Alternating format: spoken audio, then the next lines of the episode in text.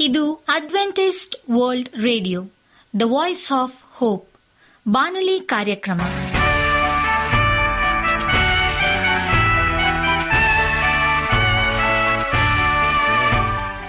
ನಮಸ್ಕಾರ ಪ್ರೀತಿಯ ಕೇಳುಗರೆ, ನಾನು ನಿಮ್ಮ ಆಕಾಂಕ್ಷ ಪಾಲ್. ನಮ್ಮ ನಿಲಯದ ಕನ್ನಡ ಕಾರ್ಯಕ್ರಮಕ್ಕೆ ತಮ್ಮೆಲ್ಲರಿಗೂ ಆತ್ಮೀಯ ಸುಸ್ವಾಗತ. ಮುಂದಿನ ಮೂವತ್ತು ನಿಮಿಷಗಳಲ್ಲಿ ಸುಮಧುರ ಹಾಡುಗಳು ಹಾಗೂ ದೇವರ ವಾಕ್ಯವನ್ನು ಕೇಳೋಣ. ಈ ಕಾರ್ಯಕ್ರಮವು ನಿಮಗೆ ಸಂತೋಷ ತರಲೆಂದು ದೇವರಲ್ಲಿ ಪ್ರಾರ್ಥಿಸುತ್ತೇವೆ. ಈ ಕಾರ್ಯಕ್ರಮದ ಪ್ರಾರಂಭದಲ್ಲಿ ಸುಮಧುರ ಗೀತೆಯನ್ನು ಆಲಿಸೋಣ.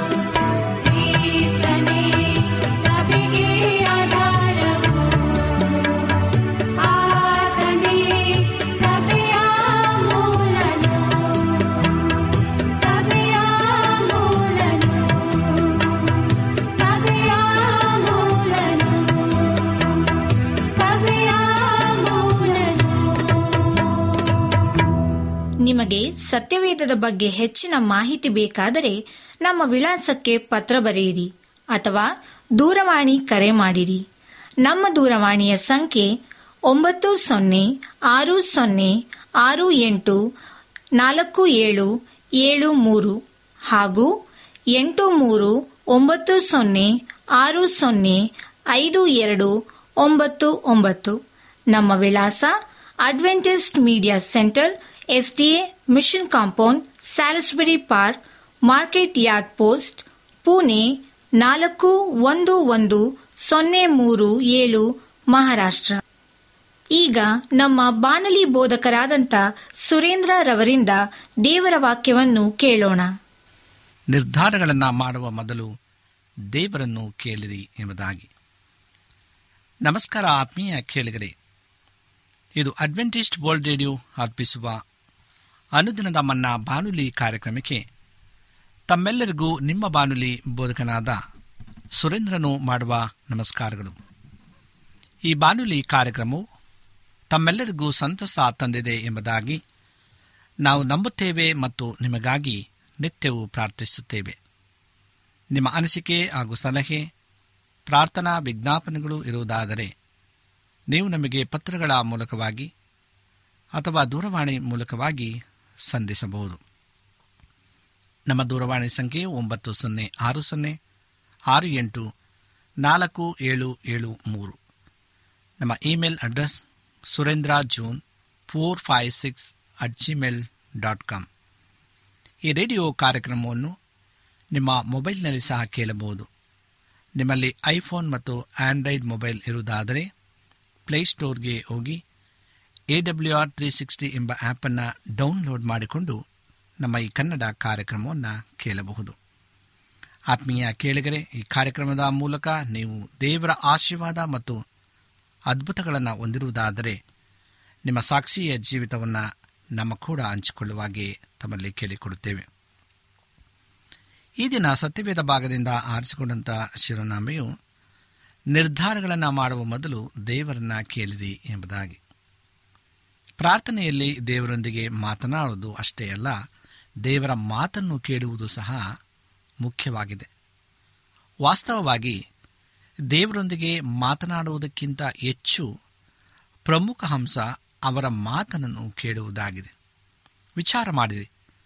ನಿಮಗಿಂತ ವಯಸ್ಸಿನಲ್ಲಿ ಹಿರಿಯನು, ಹೆಚ್ಚು ದೈವಿಕನೂ ಆಗಿರುವ ಒಬ್ಬ ವ್ಯಕ್ತಿಯೊಂದಿಗೆ ನೀವು ಮೊಬೈಲ್ ಫೋನಿನಲ್ಲಿ ಮಾತನಾಡುವುದಾದರೆ ಮಾತನಾಡುವುದಕ್ಕಿಂತ ಬಹಳ ಹೆಚ್ಚಾಗಿ ನೀವು ಕೇಳಿಸಿಕೊಳ್ಳುತ್ತೀರಿ. ಯಥಾರ್ಥವಾದ ಪ್ರಾರ್ಥನೆಯು ಹೀಗಿರಬೇಕು. ನೀವು ದೇವರ ಮಾತನ್ನು ಹೆಚ್ಚಾಗಿ ಕೇಳಿಸಿಕೊಳ್ಳಬೇಕು ಮತ್ತು ನಿಮ್ಮ ಮಾತು ಕಡಿಮೆ ಇದ್ದರೆ ಸಾಕು. ನೀವು ಯಾವುದೋ ಒಂದು ಕಾರ್ಯವನ್ನು ಮಾಡಲು ಬಹಳ ಉತ್ಸುಕರಾಗಿದ್ದರೆ ಅದರ ಕುರಿತಾಗಿ ಒಂದು ಚಿಕ್ಕ ಪ್ರಾರ್ಥನೆ ಮಾಡಿ ನಿಮ್ಮ ಮನಸ್ಸಾಕ್ಷಿಯನ್ನು ಸಮಾಧಾನದಲ್ಲಿರಿಸಿ. ಅನಂತರ ನಿಮ್ಮ ಮನಸ್ಸಿನೊಳಗೆ ಇದನ್ನು ಮಾಡುವುದರ ಬಗ್ಗೆ ನನಗೆ ಮನಸ್ಸಿನಲ್ಲಿ ಸಮಾಧಾನ ಲಭಿಸಿದೆ ಎಂದು ನಿಮಗೆ ನೀವೇ ಹೇಳಿಕೊಂಡು, ಅದು ದೇವರ ಚಿತ್ತವಾಗಿದೆ ಎಂದು ನಿಮ್ಮನ್ನು ನೀವೇ ಸುಲಭವಾಗಿ ವಂಚಿಸಿಕೊಳ್ಳಬಹುದು.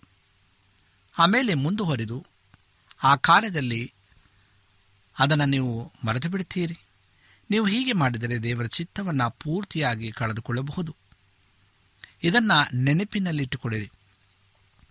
ನೀವು ಮಾಡಬೇಕಾದ ನಿರ್ಧಾರವು ಎಷ್ಟೋ ಹೆಚ್ಚು. ಮಹತ್ವದ್ದಾಗಿಯೂ ನಿರ್ಧರಿಸುವುದಕ್ಕೆ ಮೊದಲು ನೀವು ಅಷ್ಟು ಹೆಚ್ಚಾಗಿ ದೇವರ ಉತ್ತರಕ್ಕಾಗಿ ಕಾಯಬೇಕು. ಶರೀರ ಭಾವವು ಮೂಲತಃ ಮೈಗಳತನ ಮತ್ತು ಸುಖ ಭೋಗದ ಆಸೆ ಮತ್ತು ಹಾಗಾಗಿ ಜೀವಿಸುವುದನ್ನು ಬಯಸುವ ಸ್ವಭಾವವಾಗಿದೆ. ಈ ಸ್ವಭಾವದಿಂದ ವಂಚಿಸಲ್ಪಡಬೇಡಿರಿ. ನೀವು ದೇವರ ಚಿತ್ತವನ್ನು ಹುಡುಕುತ್ತಿರುವಾಗ ನಿಮಗೆ ಇಂದ್ರಿಯಗಳಿಂದ ಬರುವ ಅನಿಸಿಕೆಗಳನ್ನು ನೀವು ನಿರಾಕರಿಸಬೇಕು. ನಿಮ್ಮ ಆಲೋಚನೆಗಳು ಮತ್ತು ದೇವರ ಆಲೋಚನೆಗಳ ನಡುವೆ ಭೂಮಿ ಮತ್ತು ಆಕಾಶದ ನಡುವೆ ಇರುವಷ್ಟು ಅಂತರವಿದೆ. ಏಷಾಯನ ಪ್ರವಾದನ ಗ್ರಂಥ ಐವತ್ತ ಐದನೇ ದೇಹ ಎಂಟು ಮತ್ತು ಒಂಬತ್ತನೇ ವರ್ಷದಲ್ಲಿ ಹೀಗೆ ಇರ್ತದೆ ದೇವರ ಕಾರ್ಯ ವಿಧಾನಗಳು ನಿಮ್ಮ ಕಾರ್ಯವಿಧಾನಗಳಿಗಿಂತ ಎಷ್ಟೋ ಉನ್ನತವಾಗಿವೆ. ದೇವರು ಈ ಕಾರಣಕ್ಕಾಗಿ ಅವರ ಅತ್ಯುತ್ತಮವಾದನ್ನು ನೀವು ಹೊಂದುವುದಕ್ಕಾಗಿ ನೀವು ತನ್ನ ಚಿತ್ತಕ್ಕೆ ಅಧೀನರಾಗಬೇಕೆಂದು ಬಯಸುತ್ತಾರೆ. ನೀವು ಪ್ರಾರ್ಥನೆಯಲ್ಲಿ ತುಂಬ ಸಮಯ ಕಳೆಯಲು ಸಾಧ್ಯವಾಗದಿರಬಹುದು. ಆದರೆ ನಿಮ್ಮ ನಿರ್ಧಾರಗಳನ್ನು ಕೈಗೊಳ್ಳುವಾಗ ಕರ್ತನ ಚಿತ್ತಕ್ಕಾಗಿ ಕಾದು ನಿಲ್ಲುವ ಸ್ವಭಾವ ನಿಮ್ಮಲ್ಲಿರಬೇಕು. ಹಾಗಾಗಿ ಪ್ರತಿದಿನ ಮುಂಜಾನೆ ಮೊದಲನೇದಾಗಿ ಇದನ್ನು ಮಾಡಿದರೆ ಮೇಲು ದೇವರ ಮುಂದೆ ಕುಳಿತು ಅವರ ಸನ್ನಿಧಿಯಲ್ಲಿ ಕೆಲವು ನಿಮಿಷ ಕಳೆಯುವಂತೆ ನಿಮ್ಮನ್ನು ಶಿಸ್ತಿಗೆ ಒಳಪಡಿಸಲೇಬೇಕು ಎಂಬುದಾಗಿ.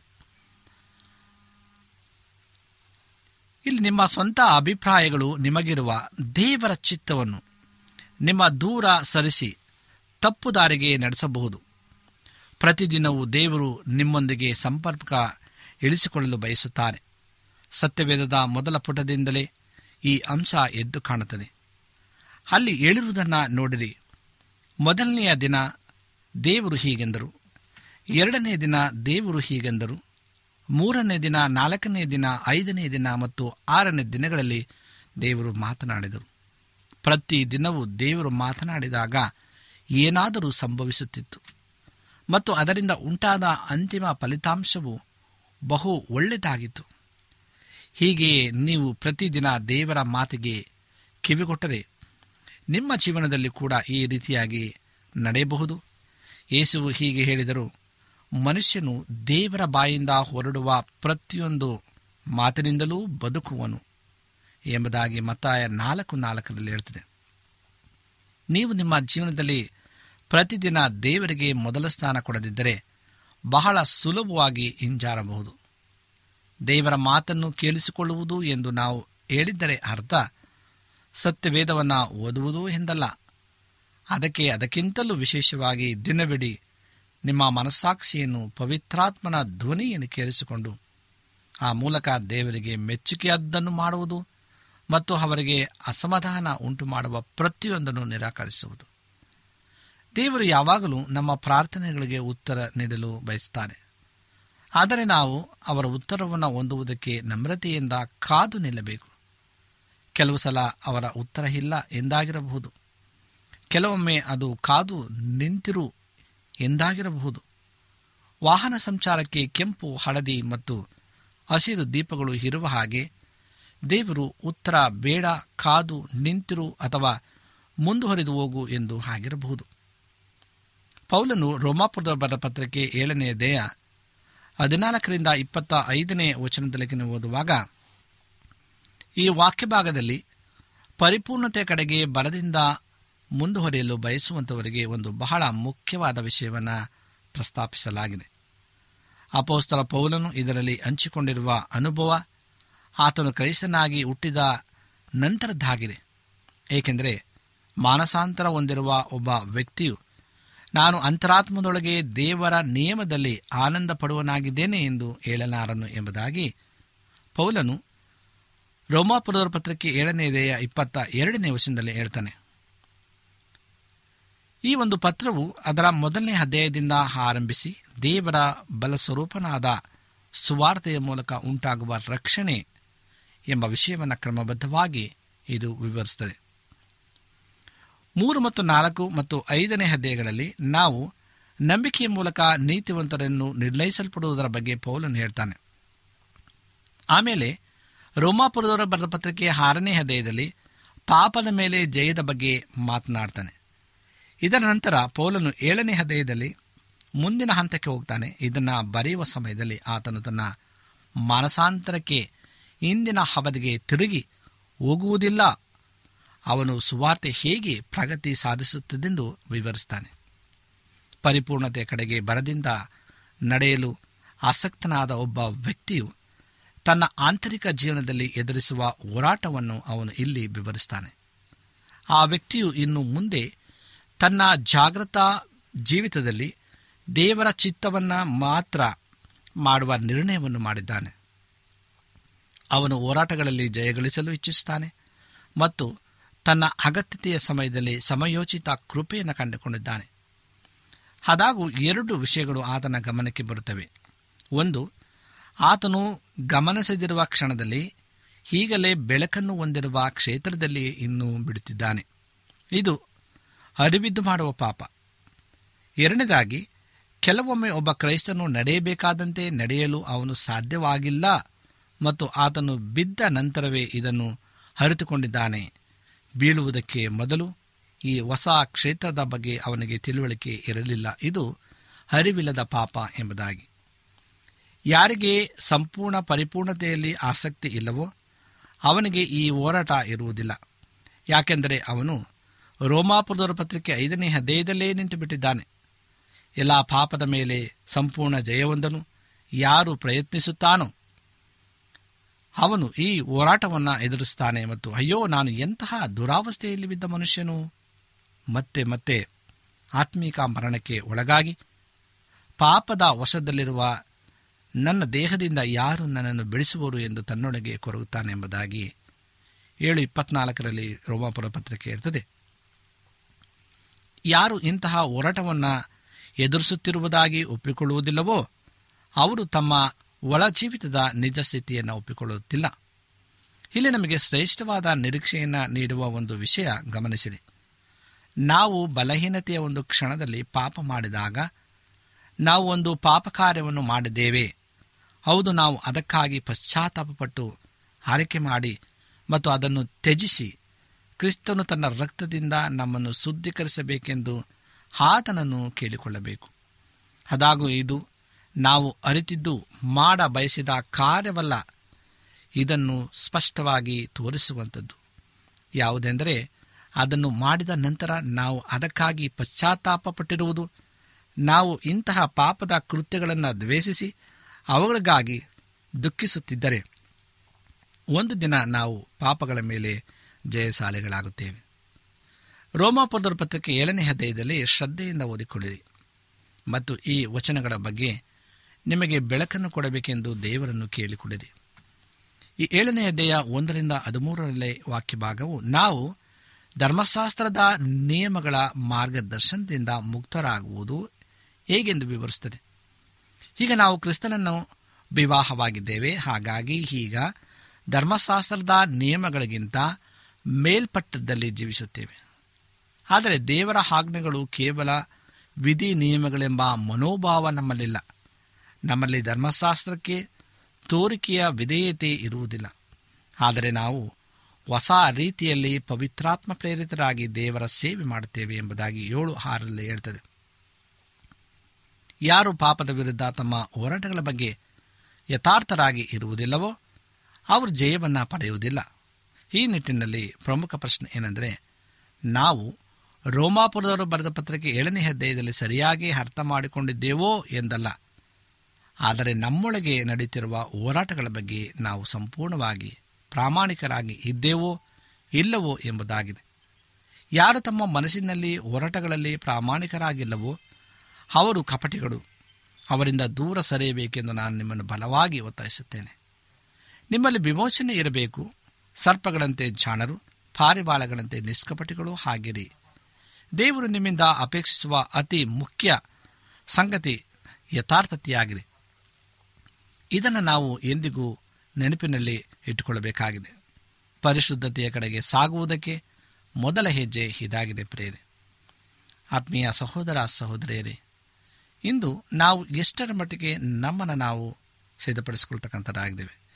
ದೇವರು ಇಂದು ನಮ್ಮ ನಿಮ್ಮೆಲ್ಲರನ್ನ ಒಂದು ಎಚ್ಚರಿಕೆಯ ಸಂದೇಶಗಳ ಮೂಲಕವಾಗಿ, ನಿರ್ಧಾರಗಳನ್ನು ತೆಗೆದುಕೊಳ್ಳುವುದಕ್ಕಿಂತ ಮುಂಚಿತವಾಗಿ, ಯಾರ ಕ್ಷಮಕ್ಷಮದಲ್ಲಿ ನಾವು ತೆಗೆದುಕೊಳ್ಳಬೇಕು, ಯಾರ ಆಲೋಚನೆ ಮೇಲೆಗೆ ನಾವು ತೆಗೆದುಕೊಳ್ಳಬೇಕು ಎಂಬುದಾಗಿ ಆಲೋಚಿಸಬೇಕಾಗಿದೆ. ಇಂದು ಪ್ರೇರೆ, ಕೆಲವು ಸಾರಿ ನಾವು ದುಡುಕಿ ಮಾಡುವಂಥ ತಪ್ಪುಗಳು, ದುಡುಕಿ ಮಾಡುವಂಥ ಎಲ್ಲ ಕಾರ್ಯಗಳು ನಮ್ಮನ್ನು ಅದು ನಾಶನಕ್ಕೆ ದೂಡುವಂಥದ್ದಾಗಿದೆ. ದೇವರು ನಮ್ಮನ್ನು ಅತ್ಯುನ್ನತ ರೀತಿಯಲ್ಲಿ ತನ್ನ ಜ್ಞಾನದ ಮೂಲಕವಾಗಿ ತುಂಬಿಸಿದ್ದಾನೆ. ಅದಾಗೂ ಸಹ ನಮ್ಮ ಆಲೋಚನೆಗಳು ಆತನ ಆಲೋಚನೆಗಳಿಗಿಂತ ಎಷ್ಟೋ ಅದು ಕೆಳಮಟ್ಟದಲ್ಲಿದೆ. ಅಂದರೆ ದೇವರ ಆಲೋಚನೆಗಳು ಅದು ಉನ್ನತವಾಗಿದೆ. ಪ್ರೇರೆ ಇಂದು ನಾವು ಹೋಲಿಕೆಯನ್ನು ಮಾಡಬಾರ್ದು. ದೇವರ ಆಲೋಚನೆಗಳು ಎಷ್ಟು ಉನ್ನತವಾಗಿದೆ ಎಂಬುದಾಗಿ ನೋಡುವಾಗ ಅದು ನಿಲುಕದಷ್ಟು. ಇಂದು ಅಲ್ಪ ಜ್ಞಾನದಲ್ಲಿ ನಾವು ಮಾಡುವಂಥ ತೀರ್ಮಾನಗಳು, ಆಲೋಚನೆಗಳು ನಾವು ಎಷ್ಟರ ಮಟ್ಟಿಗೆ ನಮ್ಮನ್ನು ಆ ಒಂದು ನಿತ್ಯ ನಿರಂತರ ರಾಜ್ಯಕ್ಕೆ ನಮ್ಮನ್ನು ನಡೆಸುವಂಥದ್ದಾಗಿದೆ ಇನ್ನು ಅನೇಕ ಸಹೋದರ ಸಹೋದರಿಯರು ದುಡುಕು ಮಾಡುವಂಥ ನಿರ್ಧಾರಗಳು ಅವು ತಮ್ಮ ತಪ್ಪು ದಾರಿಗೆ ಅವುಗಳನ್ನು ಅವರನ್ನು ನಡೆಸುವಂಥದ್ದಾಗಿದೆ ಇಂದು ಪ್ರೇಯರೆ, ನಾವು ನಾವು ನಿರ್ಧಾರಗಳನ್ನು ಮತ್ತು ಆಯ್ಕೆಗಳನ್ನು ಮಾಡುವಾಗ ಮೊದಲನೇದಾಗಿ ನಾವು ದೇವರನ್ನು ಕೇಳಬೇಕಾಗಿದೆ. ಆತನ ಆಲೋಚನೆಯನ್ನು ಕೇಳಬೇಕಾಗಿದೆ. ದೇವರು ಕೊಡುವಂಥ ಆ ಒಂದು ಮಾರ್ಗವನ್ನು ನಾವು ಅದನ್ನು ಸರಿಪಡಿಸಿ ನಡೆಯುವಾಗ ದೇವರ ಅತ್ಯುನ್ನತವಾದಂಥ ಆಶೀರ್ವಾದ ಮೂಲಕವಾಗಿ ನಾವು ನಡೆಯಲು ಶಕ್ತರಾಗ್ತಕ್ಕಂಥರಾಗ್ತೇವೆ. ಪ್ರಿಯ ಆತ್ಮೀಯ ಸಹೋದರ ಸಹೋದರಿಯರೇ, ಇಂದು ಈ ಅಂತ್ಯಕಾಲದಲ್ಲಿ ನಾವು ಜೀವಿಸ್ತಾ ಇದ್ದೇವೆ.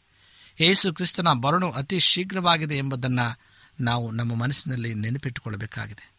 ಅನೇಕ ಸಂದೇಶಗಳನ್ನು ಕೇಳ್ತಾ ಇದ್ದೇವೆ, ಅನೇಕ ವಾಕ್ಯಗಳನ್ನು ಓದ್ತಾ ಇದ್ದೇವೆ ಯೇಸು ಕ್ರಿಸ್ತನ ಬರುಣದ ಬಗ್ಗೆ ಮತ್ತು ಅಂತ್ಯಕಾಲದ ಬಗ್ಗೆ. ಈಗಾಗಲೇ ಆ ಒಂದು ಸುಪ್ರಸನ್ನತೆ ಕಾಲವಾಗಿದೆ.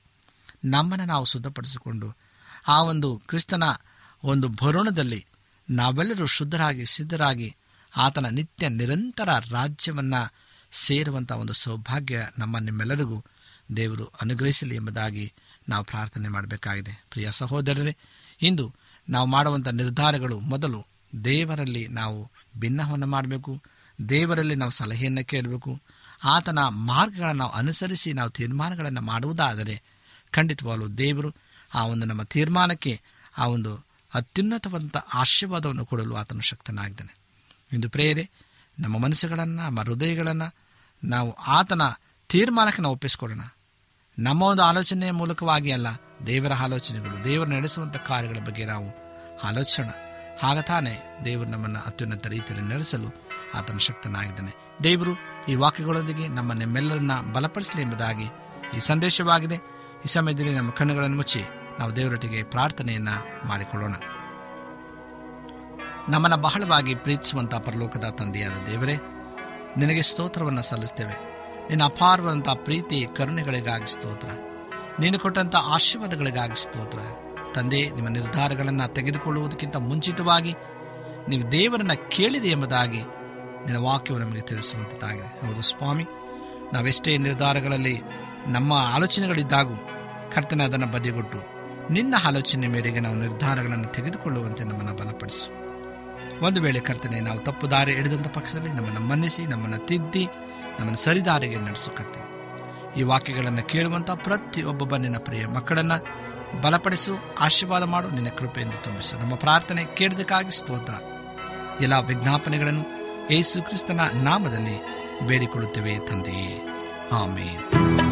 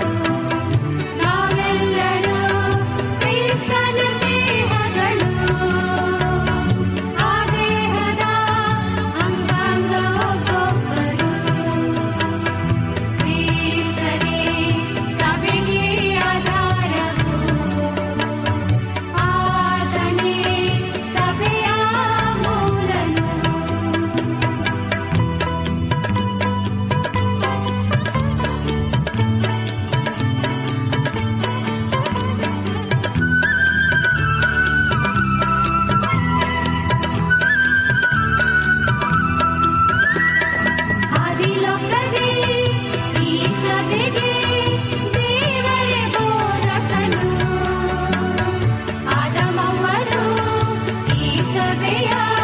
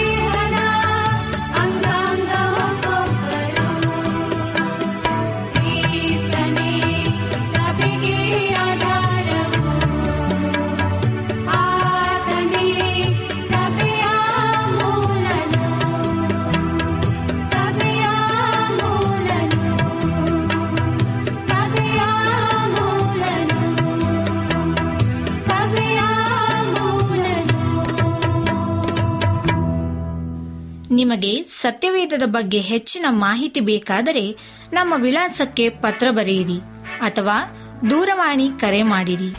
ನಮ್ಮ ದೂರವಾಣಿಯ ಸಂಖ್ಯೆ ಒಂಬತ್ತು ಸೊನ್ನೆ ಆರು ಸೊನ್ನೆ ಆರು ಎಂಟು ನಾಲ್ಕು ಏಳು ಏಳು ಮೂರು ಹಾಗೂ ಎಂಟು ಮೂರು ಒಂಬತ್ತು ಸೊನ್ನೆ ಆರು ಸೊನ್ನೆ ಐದು ಎರಡು ಒಂಬತ್ತು ಒಂಬತ್ತು.